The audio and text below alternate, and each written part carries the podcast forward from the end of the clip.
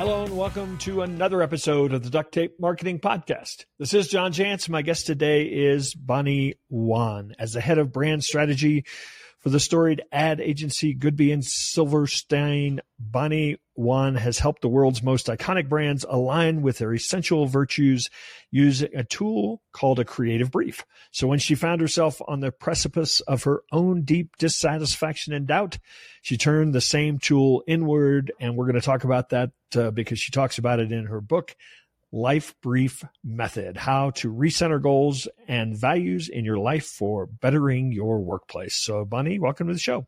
Thank you for having me, John. It's an honor to be here.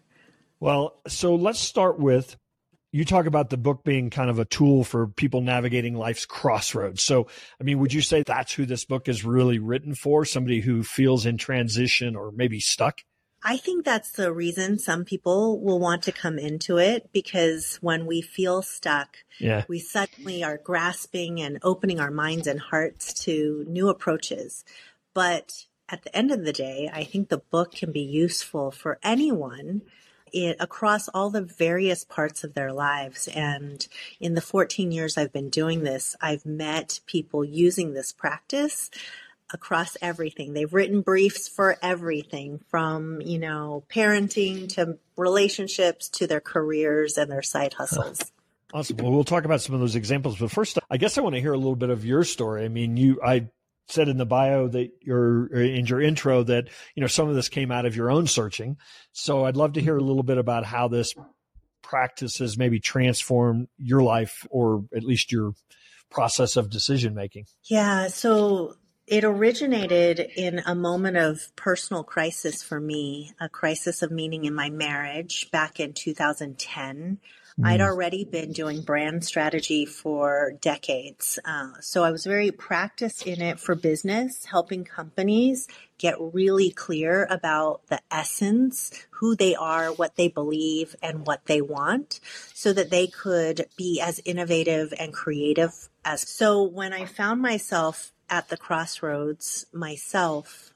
I thought my husband was the problem. I thought my marriage was broken.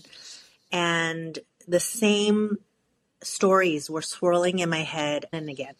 And at the lowest, darkest point, it was either I was going to move ahead and fracture this thing we had created, or I was going to try something new. And in that moment, a reflex popped up which was my strategy reflex. I recognized the confusion I was facing and the urgency and need for change. So instead of operating as someone who was troubled in their marriage, I put on my strategist hat and I dropped into what is at the essence of what's going on here. And I started writing because as a strategist, I like to say my job is to find meaning in messiness. I look at a company, mm-hmm. the problems they're in, how their category is changing. I help them find the way through by dropping into what's essential, not all the noise. So that's what I did right there in my childhood bedroom. I dropped in through writing to the essential question for me is what do I want? Not what does my marriage need? What do my uh, children expect? Not what my parents want for me, but what do I want at the end of the day? And after a couple of hours of writing, I stepped back and I looked at what had come out onto the page. And what I realized was my first big aha, which is, oh, my problem isn't my husband. My problem is my relationship with time. Because everything I had written about was wanting more time to be with him, mm. not fighting, negotiating, debating, more time with my children, more presence and spaciousness for myself. And once I was able to see that, and I could only see that because I had the distance of writing. It was on a page and I could be in relationship with it. Only then did I get that aha that took me into a different direction in terms of calling forth what my solutions could be for the real problem at hand, which is where I was aiming my attention, how I was prioritizing my time. I, I, want to dive more into that, but I, th- I, feel like I've gotten a little ahead of myself. I'm I know what a creative brief is, but maybe listeners, you know, that analogy that really underpins the entire book. Maybe we ought to back up a little bit and explain what that is and how you use that as an analogy, you know, from your professional work. Yeah. So the name kind of says it all, right? It's a brief meaning a distillation of creativity. So it's a creative briefs are a sharp and sticky distillation of what a brand stands for, what a company stands for, and where their ambition is. And that brief is a single minded, single page document that culminates in a single idea about where we're going and aligns everybody on a team to get onto that singular strategy. And that strategy is usually expressed in a way that is explosive creatively, meaning once you read it, boom, mm-hmm. you have so many ideas, right? right? And that's what creative briefs do. Not only do they distill to the essence, but they expand your sense of possibility. And so a life brief does the same for people. It's a clear and concise declaration of what you want expressed in a way that just tattoos onto your mind and into your heart so that every decision, choice, action you take starts and emanates from that place. So for instance, my marriage brief actually was handed to me from my husband. It was the second time that life briefing saved our marriage. It's called Mad Love. and now the brief itself has five sharp declarative statements about what our partnership means to us. But it's summarized in that phrase, mad love, because he asked me the question in the middle of a really everyday fight Are you still madly in love with me? And I was, I was completely taken aback. That was not what I was expecting to come out of his mouth. But once it came out of its mouth, an answer came up in my throat. And luckily, I didn't let it out in that moment because it was no, I am not madly in love with you. But it did stir, hmm. it stirred me for weeks when I then had to unpack for myself, first and foremost, because the life brief is a private practice of permission. I had to sit nakedly honest mm-hmm. and think about do I want mad love? And that was hell yes. I'm too young to not experience mad love ever again in my life.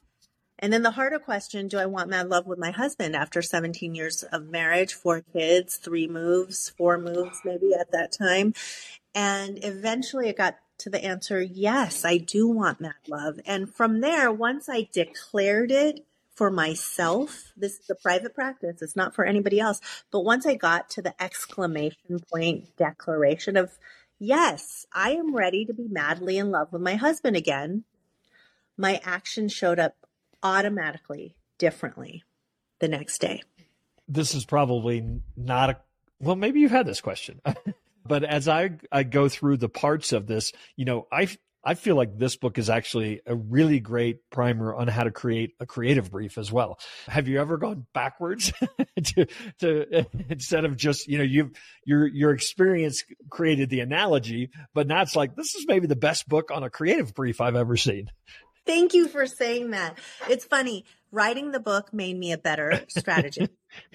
for sure because um, my editor's uh, mantra to me was so much of this is intuitive your job is to walk the blind yeah. horse down the mountain to water through your words. So I had to really translate yeah. everything that was so intuitive to three decades of doing this work and spell it out for somebody in some state in some stu- suburb or rural farm who had never even heard about creativity, cre- uh, creative briefs, advertising, etc. So I really right, had to explain right. to a layman, and so it made me a better strategist. And then I just had one of my industry heroes read it, and he said, "You know what's in here is a really great strategy book."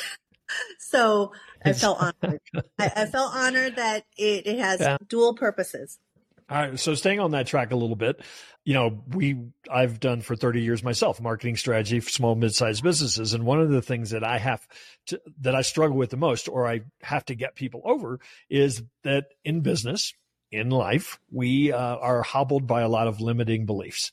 And hmm. a lot of times people won't do the bold thing in their business that the, you know, creative brief obviously screams to because they believe something that's true or not true. So in life, that's really the first step, isn't it? I mean, what are, you know, what are some ways that a lot of times these limiting beliefs are very powerful or have a very powerful hold on people? So would you say that in some ways is the first step is understanding what these limiting beliefs are and the hold that they have? Yes. The writing practice that this invites helps call forward those limiting stories or beliefs. And I hear them all the time in my workshops applied to personal lives. And often they're adopted or inherited from as young as childhood. I had a woman at a retreat say to me, sure. the first day of the retreat, my parents told me never to ask for what I want. It will always lead to disappointment. Yeah, right. But it's so great, right. as you said, to be aware. Oh, wait, that's not my story. At least it's not built from my own experience of life, but that was something I was told and well intentioned by people who love me and want to keep me safe. But now that I've created awareness around it and I can see it, right, in writing, now let's play with it like clay. What if it wasn't true? What would I replace that story with? What evidence do I hmm. have that belief is true? What evidence do I have in my own experience of life or business that demonstrate the opposite of this belief is true. The other limiting belief that I think we all share culturally is that there are only ever two choices in life or business yes or no, stay or go, mm. this or that. Whereas growing up, you and I in creative industries, marketing is a creative space in the world of business because you have to look beyond what is today and imagine what could be. And being in that creative space, having spent so many years in it, I see such a range of possibility beyond yes or no, stay or go.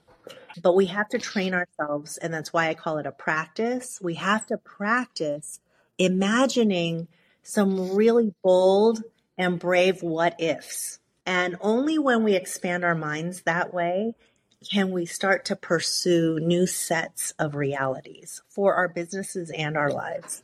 I'm glad you mentioned the word practice because as a, I, you know, that's where I think you diverge from the idea of a creative brief is a lot of times for a creative brief, it's more of a plan, you know, that, that we're going to act on, right? Or we're going to create goals around. Whereas you call this a practice. And i think that's where it really i think it really diverges from the analogy a, a bit. You want to what we probably ought to do is dive into what the practice or the approach looks like. You talk you know there's the three stages that you go through. I mean so maybe kind of start unpacking that a little bit.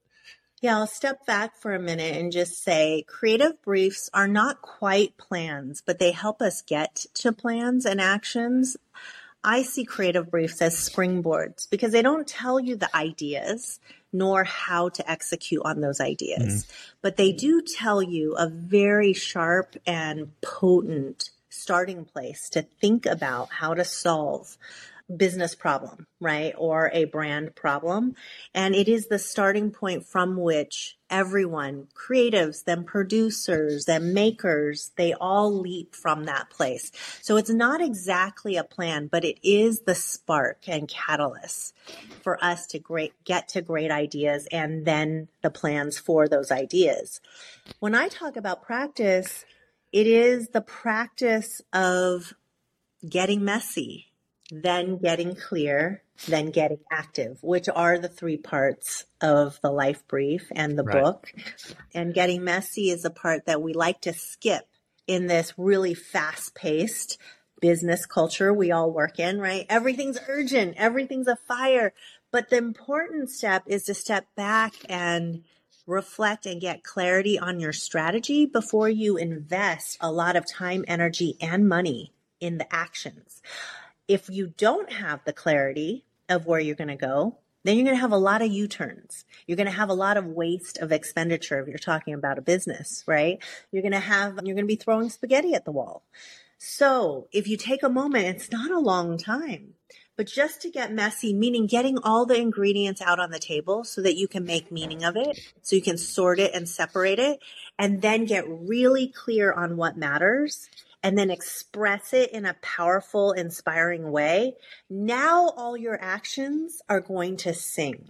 They're going to be smart investments because you started from that place of clarity. And that takes practice.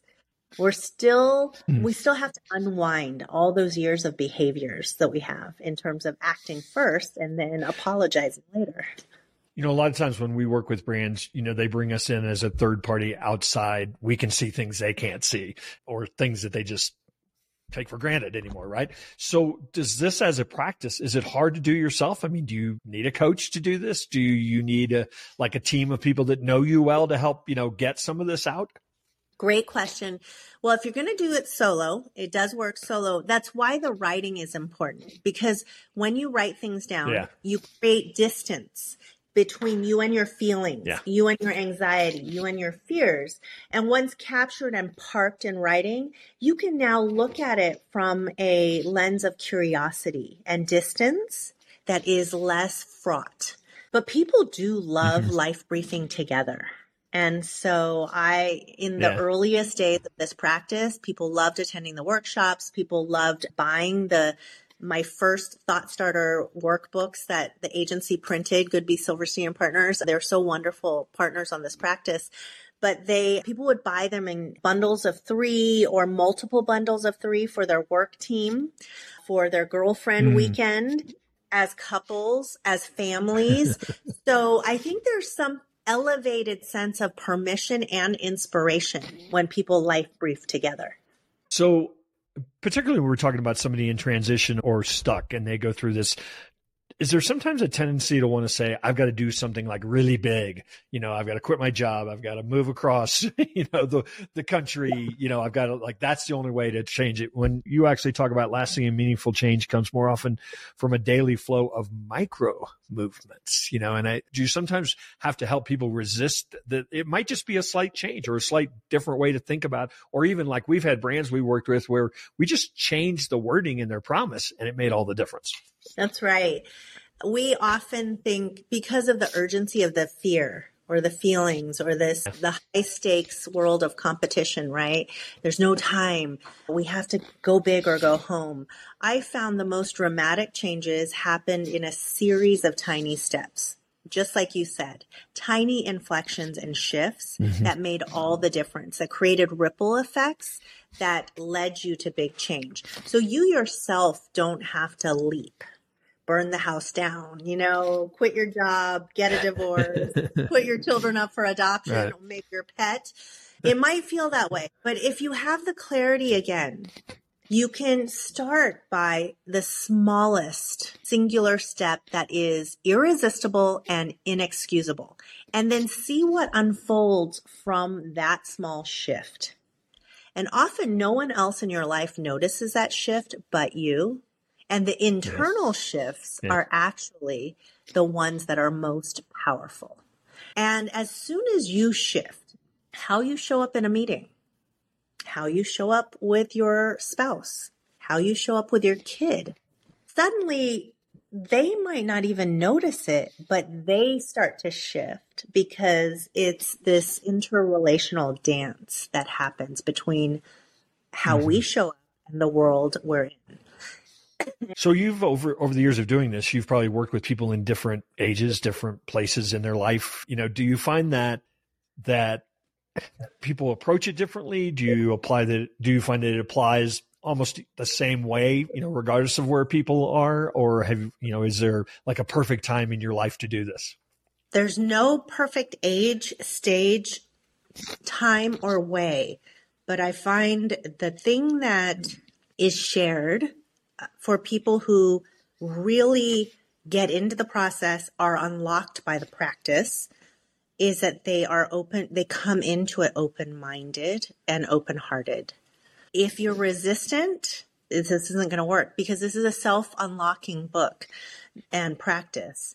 Yeah. You have to be open. And so seekers, people who really want to be bettering themselves in their business, in their work, in their relationships, it's that openness that is shared across the demographics. So, like we say in marketing, right?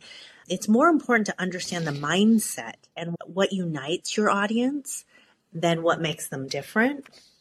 And this is a practice yeah. that cuts across all ages, stages, and types of moments and types of people.